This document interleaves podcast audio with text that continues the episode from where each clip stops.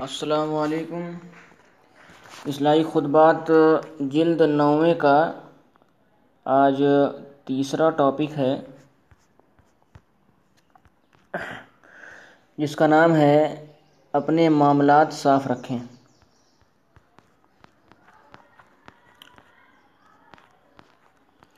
معاملات کی صفائی دین کا اہم رکن۔ یہ آیت جو میں نے آپ کے سامنے تلاوت کی ہے، یہ دین کی، دین کے ایک بہت اہم رکن سے متعلق ہے۔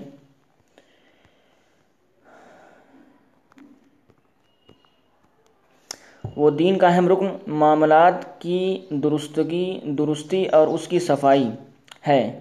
یعنی انسان کا معاملات میں اچھا ہونا اور خوش معاملہ ہونا، یہ دین کا اہم، بہت اہم باب ہے۔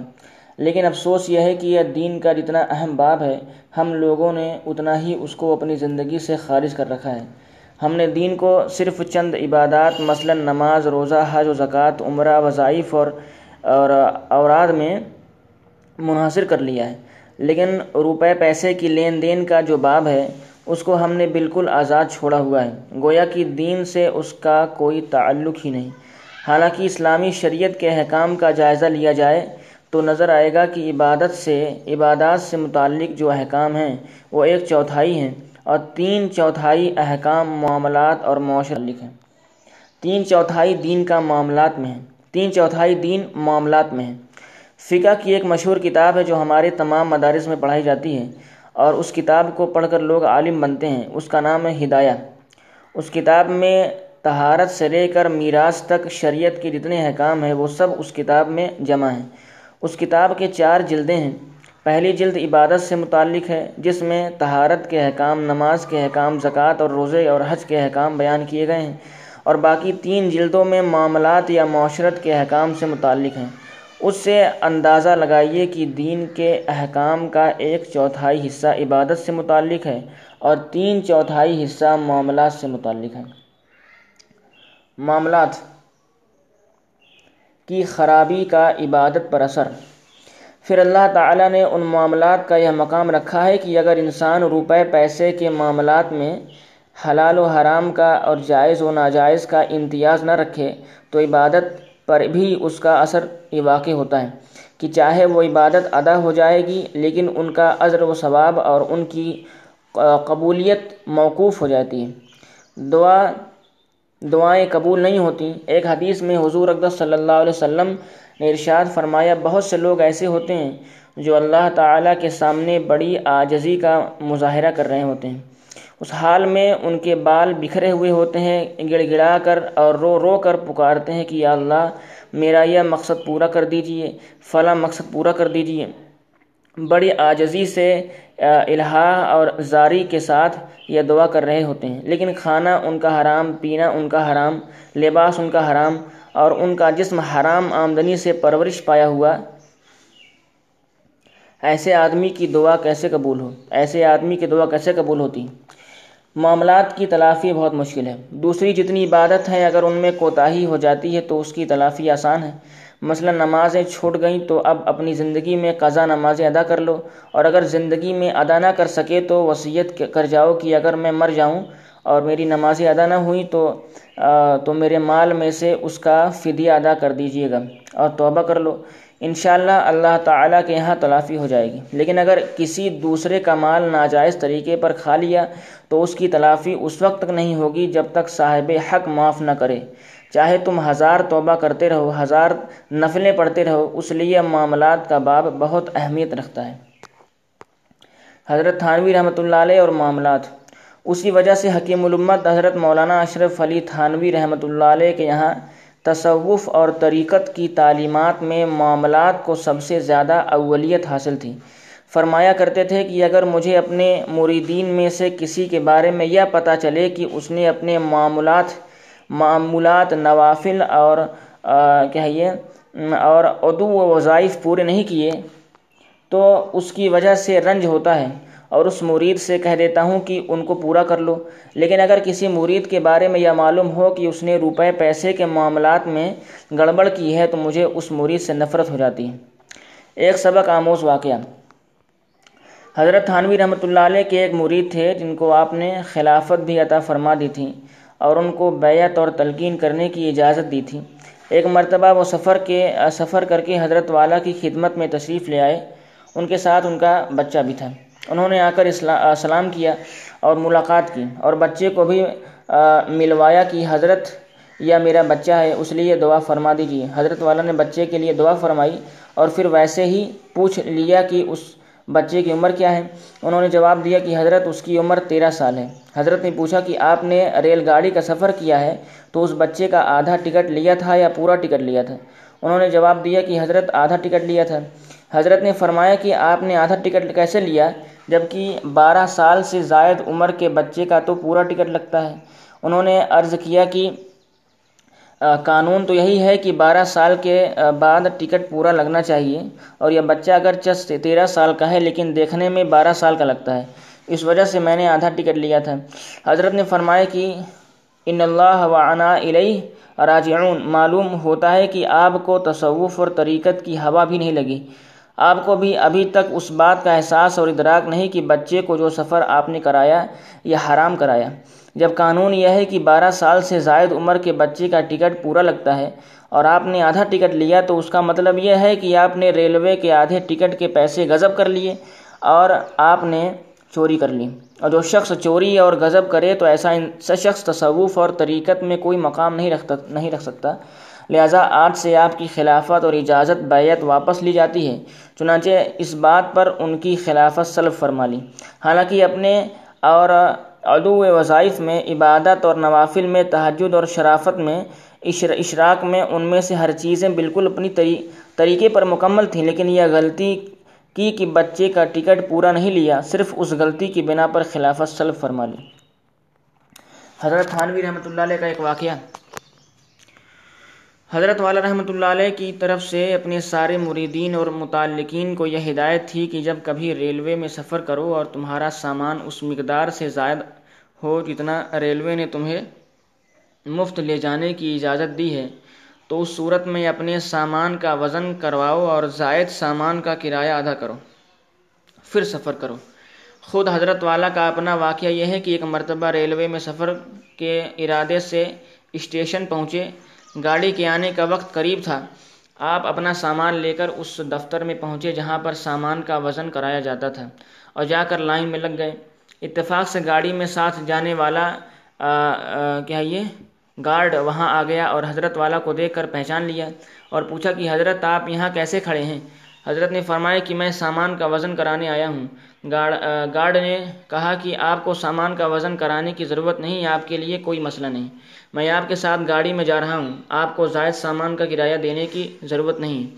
حضرت نے فر، پوچھا کہ تم میرے ساتھ کہاں تک چل، کہاں تک جاؤ گے؟ گارڈ نے کہا کہ میں میں فلاں اسٹیشن تک جاؤں گا۔ حضرت نے پوچھا کہ اس اسٹیشن کے بعد کیا ہوگا؟ گارڈ نے کہا کہ اس اسٹیشن پر دوسرا گارڈ آئے گا۔ میں اس کو بتا دوں گا کہ یہ حضرت کا سامان ہے۔ اس کے بارے میں کچھ پوچھ گچھ مت کرنا۔ حضرت نے پوچھا کہ وہ گارڈ میرے ساتھ کہاں تک جائے گا؟ گارڈ نے کہا کہ وہ تو اور آگے جائے گا، اس سے پہلے ہی آپ کا اسٹیشن آ جائے گا۔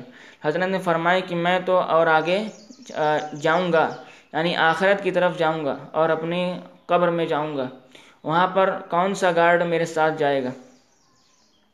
جب وہاں آخرت میں مجھ سے کوئی سوال ہوگا کہ ایک سرکاری گاڑی میں سامان کا کرایہ ادا کیے بغیر جو سفر کیا اور جو چوری کی، اس کا حساب دو، تو وہاں پر کون سا گارڈ میرے مدد کرے گا؟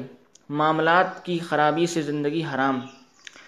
چنانچہ وہاں سے یہ بات مشہور تھی کہ جب کوئی شخص ریلوے کے دفتر میں اپنے سامان کا وزن کرایہ کر رہا ہوتا تو لوگ سمجھ جاتے ہیں کہ یہ شخص تھانہ بھون جانے والا ہے اور حضرت تھانوی رحمۃ اللہ علیہ کے متعلقین میں سے ہیں۔ حضرت والا کی بہت سی باتیں لوگوں نے لے کر مشہور کر دیں، لیکن یہ پہلو کی ایک پیسہ بھی شریعت کے خلاف کسی کسی ذریعے سے ہمارے پاس نہ آ جائے یا پہلو نظریے سے نظروں سے اوجھل ہو گیا۔ آج کتنے لوگ اس قسم کے معاملات کے اندر مبتلا ہیں اور ان کو خیال بھی نہیں آتا کہ ہم سے یہ معاملات شریعت کے خلاف اور ناجائز کر رہے ہیں۔ اگر ہم نے غلط کام کر کے چند پیسے بچا لیے تو وہ چند پیسے حرام ہو گئے اور وہ حرام مال ہمارے دوسرے مال کے ساتھ ملنے کے نتیجے میں اس کے برے اثرات ہمارے مال میں پھیل گئے۔ پھر اسی مال سے ہم کھانا کھا رہے ہیں، اسی سے کپڑا بنا رہے ہیں، اسی سے لباس تیار ہو رہا ہے، جس کے نتیجے میں ہماری پوری زندگی حرام ہو رہی ہے۔ اور ہم چونکہ بے حص ہو گئے ہیں، اس لیے حرام مال اور حرام آمدنی کے برے نتائج کا ہمیں ادراک بھی نہیں ہے۔ یا حرام مال ہماری زندگی میں کیا فساد مچا رہا ہے؟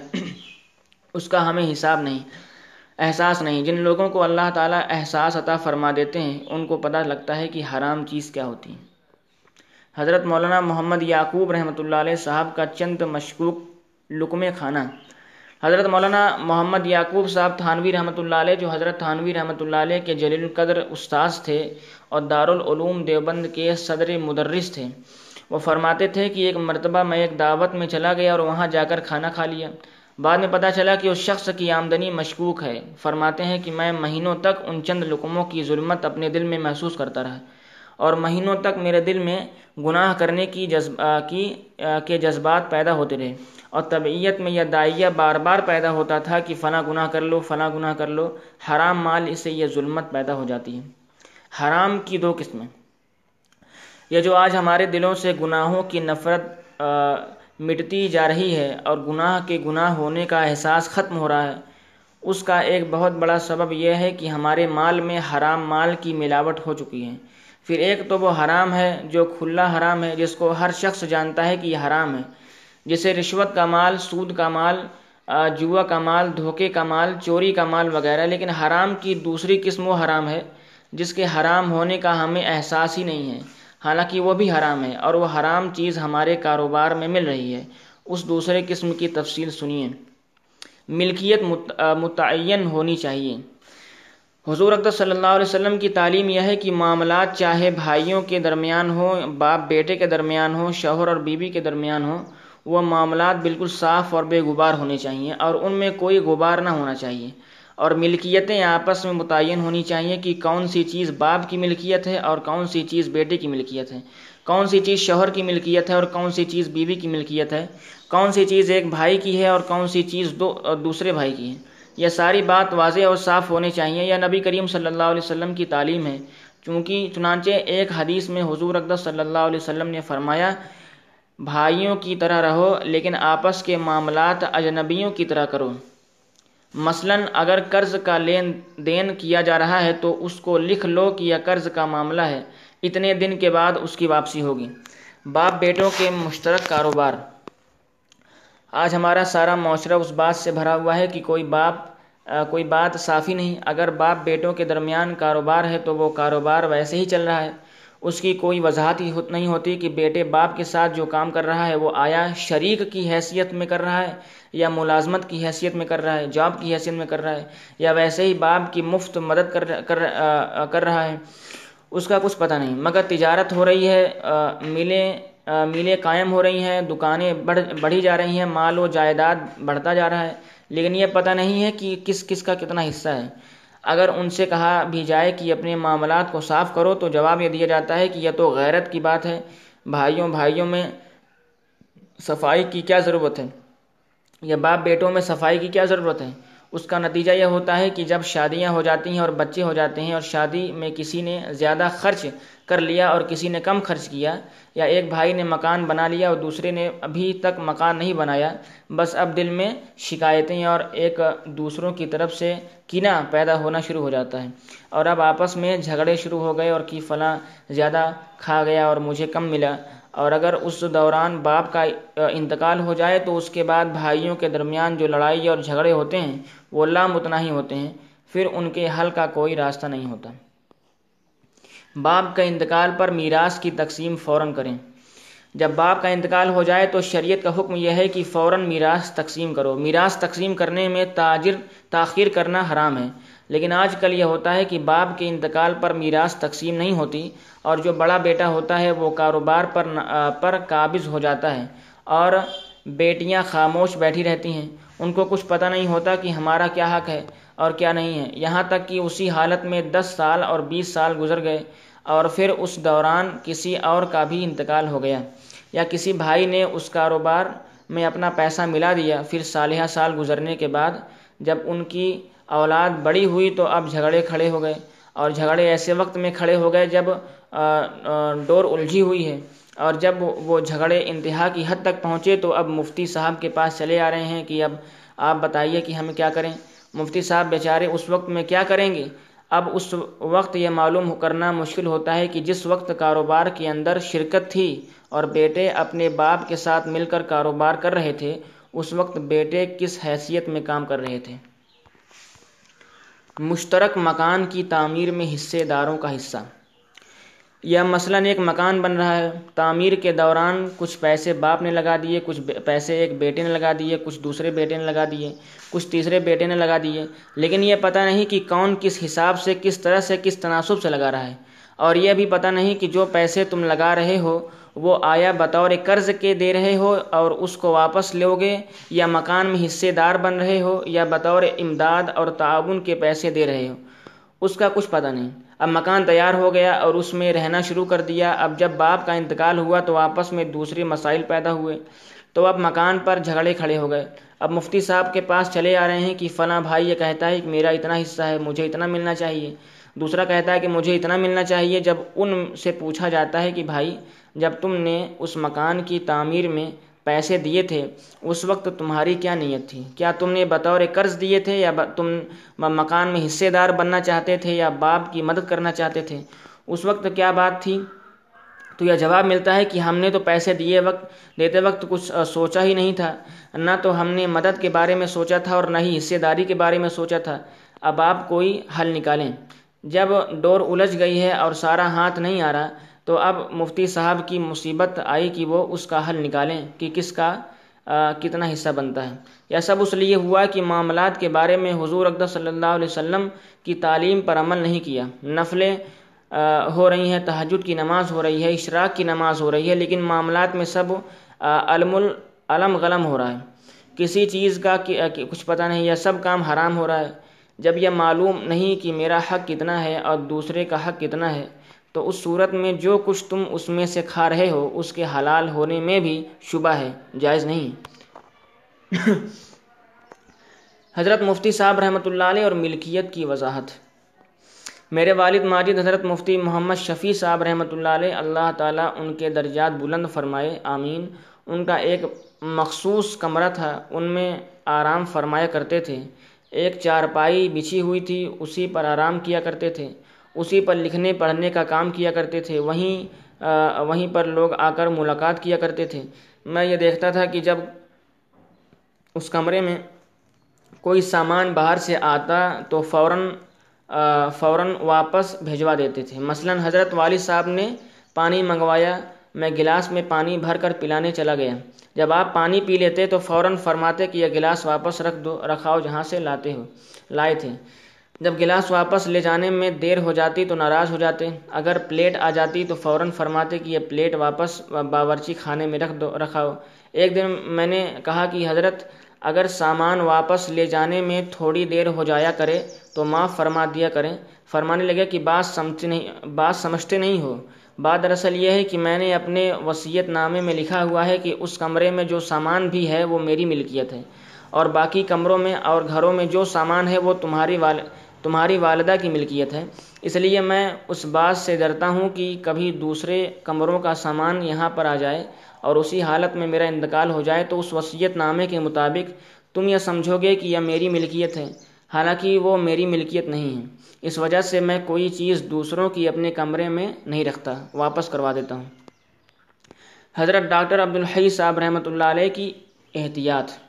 جب حضرت والد صاحب رحمۃ اللہ علیہ کی وفات ہوئی تو میرے شیخ حضرت ڈاکٹر عبدالحی صاحب رحمۃ اللہ علیہ تعزیت کے لیے تشریف لائے۔ حضرت والد صاحب نے حضرت ڈاکٹر عبد، صاحب کو بہت ہی والہانہ تعلق تھا۔ جن کا، جس کا ہم اور آپ تصور نہیں کر سکتے۔ چونکہ آپ ضعیف تھے، اس وجہ سے اس وقت آپ پر کمزوری کے آثار نمایاں تھے۔ مجھے اس وقت خیال آیا کہ حضرت والا پر اس وقت بہت ذوف اور غم ہے۔ تو اندر سے ایک حضرت والد صاحب رحمۃ اللہ علیہ کا خمیرہ لے کے آیا ہوں۔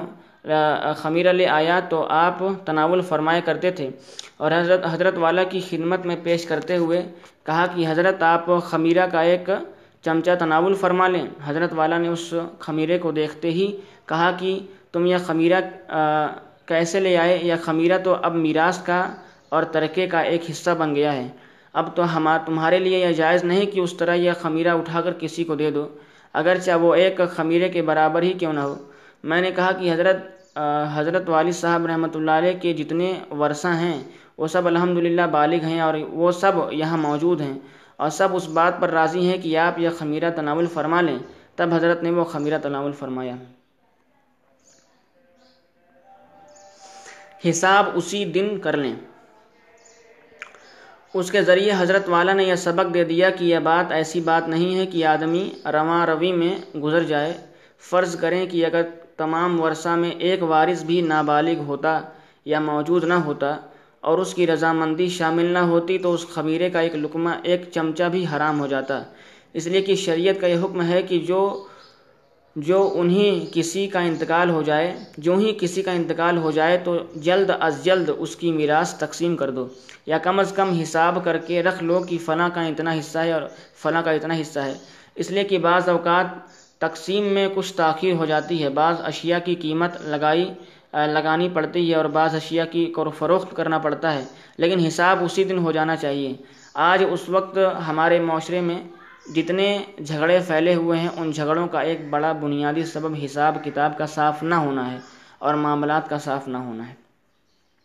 امام محمد رحمۃ اللہ علیہ اور تصوف پر کتاب۔ امام محمد رحمۃ اللہ علیہ، جو امام ابو حنیفہ رحمۃ اللہ علیہ کے شاگرد ہیں یا وہ بزرگ ہیں جنہوں نے امام ابو حنیفہ رحمۃ اللہ علیہ کے سارے فقہی احکام اپنی تصنیفات کے ذریعے ہم تک پہنچا دیے۔ ان کا احسان ہمارے سروں پر اتنا ہے کہ ساری عمر تک ہم ان کے احسان کا صلہ نہیں دے سکتے۔ ان کی لکھی ہوئی کتابیں کئی اونٹوں کے بوجھ کے برابر تھیں۔ کسی نے ان سے پوچھا کہ حضرت آپ نے بہت ساری کتابیں لکھی ہیں، لیکن تصوف اور زہد کے موضوع پر کوئی کتاب نہیں لکھی۔